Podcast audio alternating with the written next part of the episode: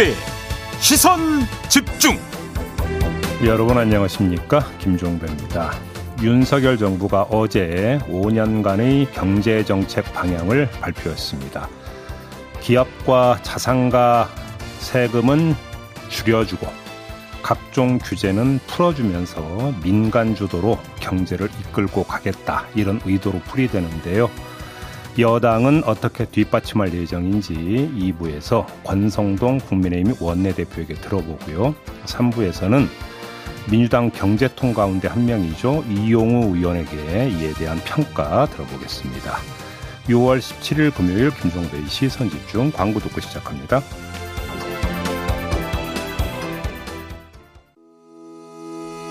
시선 집중은 촌철님들의 다양한 목소리를 기다립니다. 짧은 건 50원, 긴 건 100원인 문자 메시지 샵 8001번, 스마트 라디오 미니와 유튜브 라이브로도 시선 집중과 함께 하실 수 있습니다. 믿고 듣는 진품 시사 김종배의 시선 집중.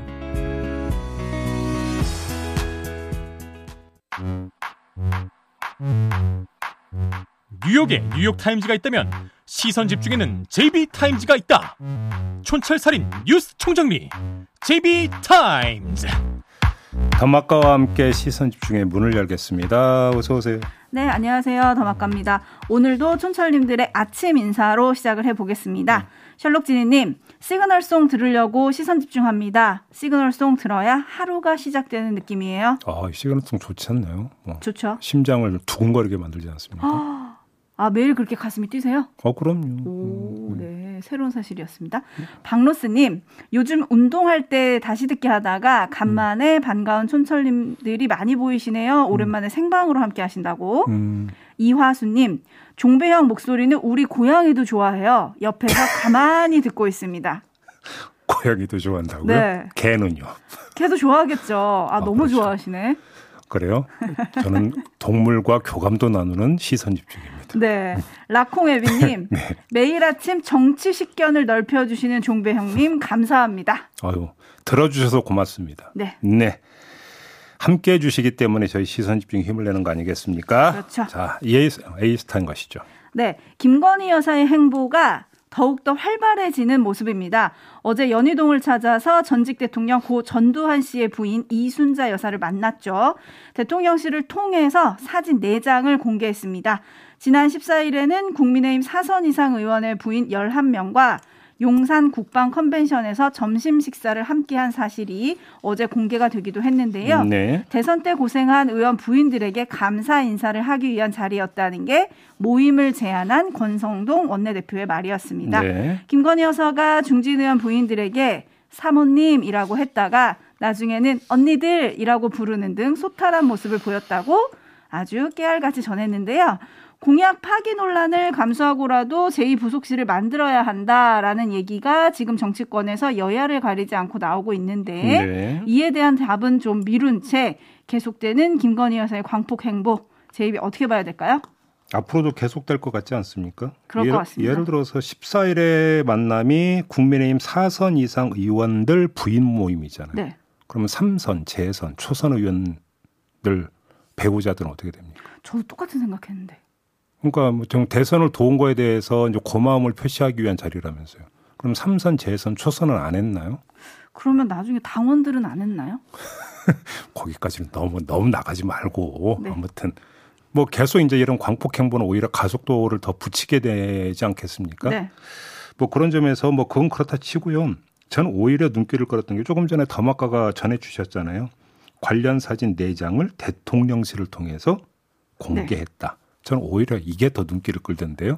팬카페가 아니라 그렇죠. 대통령실을 통해서 그렇죠. 네. 그러니까 뭐 이게 좀 공적으로 관리를 해야 된다고 이준석 대표도 제휴의 인터뷰에서 이야기한 바가 있지 않습니까? 음. 그러니까 이런 부분들이 필요한 것 아니겠습니까? 네. 그런 점에서 뭐 제가 볼 때는 사실상 제2부속실은 거의 팀의 형태로 운용이 되고 있다고 봐야 되는 거 아닙니까? 그러니까 그 봉화마을 그 찾아갈 때 동행했던 청, 그러니까 대통령실 직원들 있지 않습니까? 네. 미루와 추정컨대는 그 사람들이 김건희 여사를 지원하는 어떤 비서 인력이라고 보는 게 상식적인 추론 아닐까요? 네. 그렇게 놓고 본다면 인력은 배치가 됐다. 다만 음, 음. 간판 다느냐 안 다느냐. 그렇죠. 제2부속실이랑 간판을 다느냐 안 다느냐 이 문제만 남았다라는 거잖아요. 네. 그러면 그냥 정도로 가는 게 맞죠. 음. 그렇지 않습니까? 네. 네. 그래서 봉화마을에 갔던 지인 이번엔 동행하지 않았다. 이게 또 뉴스가 됐더라고요. 8839님, 이 행사는 공식인가요? 비공식인가요? 공개인가요? 비공개인가요? 네. 대통령실에서 사진을 공개를 했대잖아요. 네. 제이비타임즈 오늘 주목할 뉴스들 챙겨드리겠습니다. 음. 첫 번째 주목할 뉴스는 오디오로 먼저 만나보시죠. 북측의 월북 의사를 표명한 정황이 있었던 점, 표류 예측, 분석 결과 등을 종합하여 볼 때 실종자는 월북한 것으로 판단하고 있습니다. 현장 조사와 국제 사법 공조 등 종합적인 수사를 진행했으나 월북 의도를 인정할 만한 증거는 발견하지 못했습니다. 네. 2020년에는 월북으로 판단된다고 발표를 했다가 네. 어제는 증거를 발견하지 못했다. 이렇게 지금 말을 바꾼 것 아니겠습니까? 네. 자, 좀 이따 그러니까 분석을 하고요. 이에 앞서서 대통령실 국가안보실이 입장을 내놓았습니다. 사건 관련 정보를 공개하라는 1심 판단에 불복해서 항소한 결정을 번복을 하면서 유족에게 사과를 하지 않았습니까? 네. 우리 국민이 북한군에게 피살되었음에도 불구하고 유족에게 사망 경위도 제대로 알리지 않은 채 정보를 제안했던 과거의 부당한 조치를 시정하고 국민의 알 권리를 충족하는데 조금이라도 기여하기를 기대한다. 음. 이런 내용이었거든요. 가장 중요한 건 수사 결과를 뒤집은 그 근거 아닐까요? 자, 한번 보죠. 어제 어, 해경하고 국방부가 합동 기자회견을 가졌어요. 여기서 인천 해경 쪽이 밝힌 내용부터 먼저 전해드리겠는데 제가 한 대목을 그대로 읽어드리겠습니다. 네. 당신은 수사 초기 단계로 국방부 자료를 신뢰하지 않을 수 없었다. 피해 공무원이 실족이나 극단적 선택을 했을 가능성은 극히 낮았고 북한 해역에서 구명조끼를 입고 발견되는 등 여러 정황을 종합해서 당신은 월북으로 판단했다. 그때는 중간 발표였고 이를 보강하기 위해 여러 가능성을 두고 수사를 진행했으나 월북 의도를 인정할 증거를 발견하지 못했다. 음. 이렇게 밝혔거든요. 네. 한마디로 책임을 국방부에 돌린 게 있습니다. 왜? 당시에는 수사 초기 단계로 국방부 자료를 신뢰하지 않을 수 없었다라는 한 문장이 밑줄을 그으면 이렇게 됩니다. 그러면 국방부 입장은 뭘까요? 어제 국방부 입장이 발표가 됐거든요. 한 대목 들어보시죠. 국방부는 2020년 9월 27일 청와대 국가안보실로부터 사건 관련 주요 쟁점 답변 지침을 하달받아 시신 소각이 추정되며 정확한 사실 확인을 위해 공동조사가 필요하다고 함으로써 최초 발표에서 변경된 입장을 언론을 통해 설명하였습니다. 자, 여기서는 청와대 국가안보실로부터 답변 지침을 하달받았다라고 또 나오고 있습니다. 네. 그러니까 해경은 국방부에 책임을 돌렸고 국방부는 청와대 국가안보실에 책임을 돌린 거 아니겠습니까? 이런 걸 뭐라고 그럽니까? 전문 용어로 폭탄 돌리기. 폭탄 돌리기라고 하는 겁니다. 정말 좀 지켜보는 국민 다 뜨거울 지경인데요. 일단 이 점 먼저 지적을 하겠고요. 아무튼 핵심 문제는 딱 하나잖아요. 월북이냐 아니냐. 네. 핵심 쟁점 딱 이거 하나잖아요. 이분이 북한군의 어떤 그 총격으로 사망을 했다라는 살해당했다라는 것은 객관적 사실이고. 음. 자, 그런데 문제는 그러면 어떻게 어떻게 거기까지 갔는가의 문제에서 월북이냐 아니냐 이것이 이제 유일한 핵심 쟁점이었던 거고 이걸 지금 뒤집은 거잖아요. 네. 어제 내용에서 이야기를 하면 네. 그러면 이걸 판단할 수 있는 근거가 무엇이냐? 그다음 에 어떤 경로를 통해서 그럼 이렇게 2년 그 전에 이렇게 판단했고 지금은 또 바꿨느냐? 요걸 봐야 되는 건데 한마디로 이야기하면 현재로서는 알 수가 없어요. 음. 여기서 지금 단서가 되는 게 아까 제가 잠깐 읽어드린 인천 해경의 입장 가운데 국방부 자료를 신뢰하지 않을 수 없었다라고 하는 대목이 나오잖아요. 네. 그러면 가장 핵심적인 근거가 될 수 있는 부분이 국방부 자료라고 봐야 되는데 그래서 이게 이제 재판까지 가면서 아마 다퉜던 공개를 놓고 다퉜던 것도 바로 이 문제였던 것 같아요. 그런데 이게 어, 일단 어제는 그 공개가 되지는 않았던 거잖아요. 네. 국방부 자료가 어떤 내용인지 그리고 그 구체적인 내용이 그대로 공개가 안 됐기 때문에 지금 판단을 내릴 수가 없는 거예요. 그러면 이때 국방부 자료에 정말로 월북이라고 판단할 수 있는 확실한 근거가 들어가 있었기 때문에 2년 전에는 그렇게 만약에 월북으로 판단을 했다면 어제 뒤집은 게 문제가 되는 거고요. 그런데 2년 전에 국방부 자료에도 그것이 확실한 근거 자료가 아니었다면 그때 월북으로 판단했던 것 자체가 문제가 있었다는 이야기가 되는 거잖아요. 결국은 이것 하나에 달려 있다 모든 게 그런데 이게 간단한 문제가 아닌 것 같습니다. 왜 그러냐면 왜 그러면 공개를 안 하고 있었느냐라고 하는 문제가 발생하는 거잖아요. 그렇죠. 관련해서 윤건영 민주당 의원이 어제 또 입장 내놓은 게 있죠. 네. 요 내용 잠깐 그러니까 함께 들어보고 이야기를 좀 이어가 보도록 하겠습니다. 비공개 자산인 군 특수정보, 소위 말하는 SI 정보라는 게 있습니다. 공개하는 순간 우리의 감청 장비가 드러나게 되고 감청 대상이 드러나기 때문에 국익을 생각해서 공개할 수 없는 영역입니다. 팩트는 그대로인데 정부 출범 한 달 만에 판단이 달라졌다라는 것이고 그 달라진 판단의 근거조차 제시하고 있지 못합니다.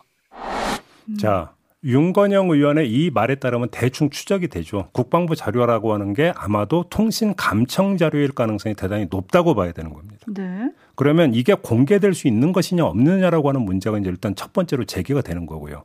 두 번째는 이 점을 봐야 되는데, 그러니까 예를 들어서 북한의 통신 감청 자료라고 일단 전제를 해놓고, 그럼 이 자료를 보면 월북인지 아닌지가 확실하게 가려질 수 있느냐라고 하는 또 문제가 발생하는 거죠. 네. 북한군은 어떻게 할 수 있는 거죠? 그럼 그 문제를 음. 통신 감청을 해서 그러니까 그 내용이 들어갔다고 치고 그러면 가능성 하나는 이거겠죠. 살해하기 전에 그럼 일정하게 뭔가 어떤 뭐 대화가 있었느냐라고 하는 여부가 이제 문, 그 쟁점이 되는 것 아니겠습니까? 네네. 근데 이것도 결국은 추정인 거고 자료에 어떤 내용이 담겨 있는지가 일단 좀 확인이 돼야 되는 거예요. 그렇기 때문에 지켜보는 입장에서 좀 답답한 부분이 있다라는 음. 것이고 인천 해경은 증거가 없었기 때문에 월북으로 판단할 수 없다라고 하는 최종 결론을 내렸는데 그 얘기에 따르면 그 2년 전에는 신뢰하지 수 없었던 국방부 자료도 월북이라고 판단 내릴 수 있는 중요한 근거 자료는 아니라는 최종 결론에 도달한 건지 요걸 확인하면 되는 것이죠. 네. 뭐 대통령실은 일단 추가로 공개되는 자료들을 토대로 진상을 더 밝히겠다고 얘기를 했고요. 음. 1105님도 자료를 공개해야 합니다라고 해주셨는데 지금 문재인 정부 안보실 자료 같은 경우는 현재 대통령 기록물로 지정이 돼서 15년간 볼 수가 없고요. 뭐 이걸 보려면 국회 제적의원 3분의 2 이상의 찬상을 받아나거나 아니면 서울 고등법원장의 영장 또는 문재인 전 대통령의 해체 신청이 있어야 한다, 해제 신청이 있어야 한다라고 하는데 만약에 지금 이거는 국 그러니까 그 국방부 자료는 아니고 안보실, 안보실 자료 자료요. 네. 얘기고 지금 여기는 국방부 자료잖아요. 네. 그건 다른 접근 어떤 통로가 있을 수가 있죠. 다만 음. 이제 그러니까 기밀로 분류가 되어 있을 텐데 그것들을 어떻게 해제하느냐라는 또 문제가 있겠죠. 그렇죠. 그리고 네. 또 국방부가 안보실에 보고를 했다면 안보실에도 그 비슷한 음. 자료가 있지 않겠냐라는 상황에서 이제 이런 보도들이 나오고 있더라고요. 네. 유가족이 이제 고발을 할 경우에 어떻게 되겠느냐 이런 예. 얘기들인데요. 네. 어쨌든 어제 좀 촌철님들은 혼란이 좀 되셨던 것 같습니다. 음. 데이지님 해경의 발빠른 태세 전환 이 사건도 진실보다는 정치적 해석이 난무하는 것 음. 같습니다.라고 해주셨고요. 라디오헤드님은 진실은 다음 정부에서 결정이 될 것 같습니다. 음. 라는 의견 보내주셨고 8339님은 정권이 바뀌니 뒤집기 정보도 없이 믿으라니 정권 눈치 보기라고밖에 볼수 없을 것 같습니다. 라고 해주셨고 이게 저는 이제 그 제도 규정이 정확히 어떻게 되어 있는지를 모르기 때문에 그 조심스럽게 잠정적으로 말씀드리겠습니다만 전면 공개가 어렵다 하더라도 예를 들어서 유족이나 제한된 범위 안에서 그러면 공개를 하는 음, 이런 방안이 그러니까 그 제도상 가능한지도 좀 찾아봐야 되는 것이죠. 네, 네, 네. 어차피 제가 볼 때는 이게 이제 그 자료를 보고 그럼 그때 왜 그렇게 판단을 내렸는가에 대해서 확실하게 정리가 좀 돼야 되는 문제가 있기 때문입니다. 그렇게 되면 조금 더 깔끔한 정리가 음. 될 수도 있겠네요. 제이비타임스 다음 주목할 뉴스는 어떤 건가요? 여론조사업체 아랜서치가 뉴스핌의 의뢰로 지난 11일부터 13일까지 사흘간 전국의 성인 1,025명을 대상으로 차기 정치 지도자 선호도를 조사한 결과가 나온 적이 있었어요. 네. 이때 한동훈 법무부 장관이 이재명, 오세훈 두 사람에 이어서 3위를 기록을 했습니다. 음, 15.1%를 기록을 했는데 이와 관련해서 어제 기자와의 문답이 있었거든요. 잠깐 들어주시죠. 자기 대선 주자 선호도 조사에 이름 올리셨는데 이 같은 현상 어떻게 보고 계시나요? 제가 자세히 안 봤고요. 뭐 저는 제 할 일을 열심히 하겠습니다. 제 할 일 열심히 하겠습니다. 아주 짧은 답이네요. 이걸 보면 제가 두 가지로 좀 나눠서 말씀을 드리고 싶은데요. 먼저 윤석열 대통령이 취임한 지 이제 한 달 조금 넘었잖아요. 그렇죠. 이 시점에 차기 정치 지도자 선호도 조사를 하는 게 도대체 무슨 의미가 있는지 잘 모르겠어요.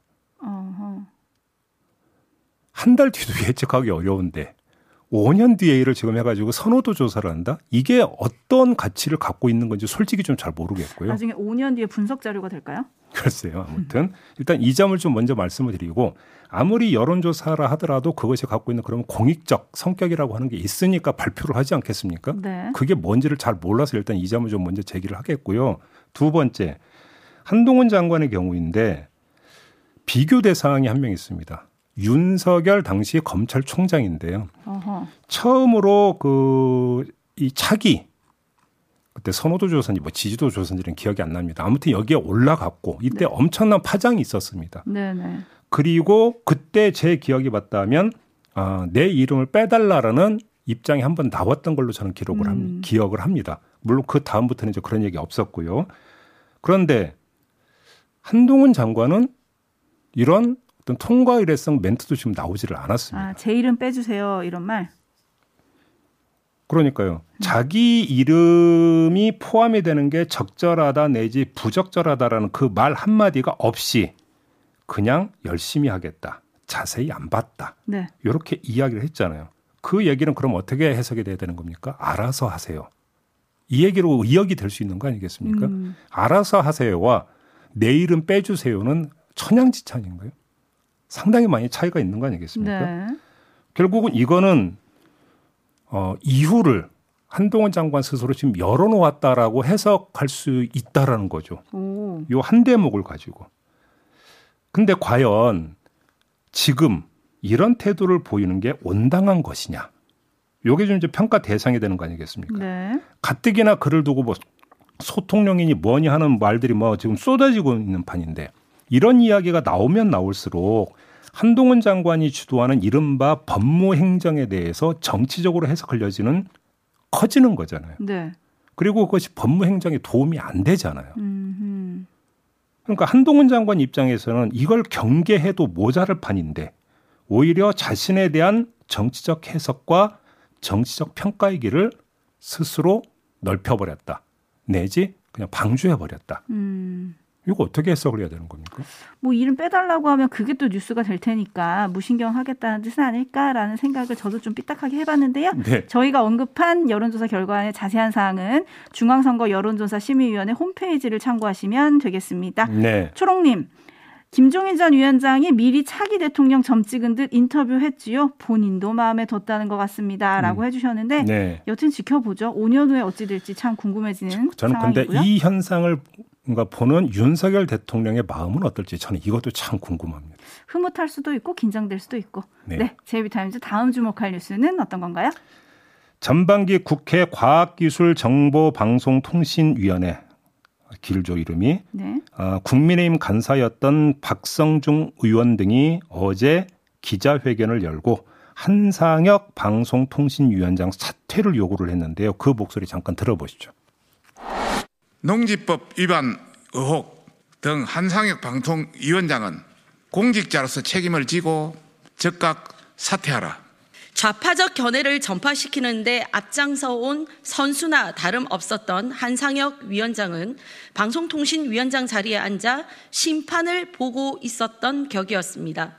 한상혁 위원장이 더 이상 자리에 연연하는 것은 국민에 대한 도리가 아닙니다.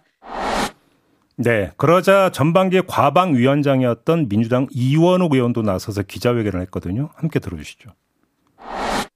윤석열 정부 출범 한 달이 지난 시점 이명박 정부와 박근혜 정부의 방송 장악 대자뷰인 듯한 음모가 시작되고 있다. 보수 언론에 검증되지 않은 보도를 받아 비난 성명서를 발표하고 기자회견을 하는 국힘당의 행태는 남부럽지 않은 전통으로 자리 잡고 있다. 한상혁 위원장은 두려워하지 마라. 어떠한 사태 외약과 회유, 협박이 있을지라도 추호에 흔들림 없이 법과 원칙에 따라 주어진 책무를 성실하게 수행해 줄 것을 요청한다. 네. 네. 한상혁 그 위원장 거취 문제가 갑자기 이제 쟁점으로 급부상을 하고 있는데 왜 이게 급부상하는지는 대충은 미루어 짐작할 수 있는 거 아니겠습니까? 음. 방송을 어떻게 할 것인가. 그래서 뭐 지금 그 이원호 의원 주장대로 방송 장악이냐 이런 논란으로 이어질 수밖에 없는데요. 시간이 다 됐기 때문에 짧게만 말씀을 드리겠는데 이 문제가 제가 볼 때는 본질이 아니고요. 결국은 그렇게 놓고 본다면 공영방송을 어떻게 할 것이냐라는 근본적인 문제가 여기에는 깔려 있는 거잖아요. 어허. 그러면 한상혁을 입에 올리기 전에 먼저 할 게 있다. 여야 공이. 여야가 미디어 특위 만들어가지고 언론개혁 방안 강구한다고 계속 해왔잖아요. 그렇죠. 그 내용 중에 하나가 공영방송 지배구조 문제잖아요. 네. 강간 무소식이잖아요. 어떻게 됐나? 이게 더 네. 근본적인 문제 아닙니까? 네네. 그러니까 제도적으로 먼저 정비할 건 하고 결론 보고 그 다음에 얘기를 하더라도 해라. 저는 이 말씀만 드리겠거든요. 근데 이거는 좀 손 놓고 있잖아요. 음흠. 앞뒤가 바뀐 거 아닙니까? 네. 네, 요 말씀만 드리겠습니다. 네. 핵심을 갖고 부딪혀라. 시간이 다 됐기 때문에 마무리하죠. 더마카 수고하셨습니다. 고맙습니다.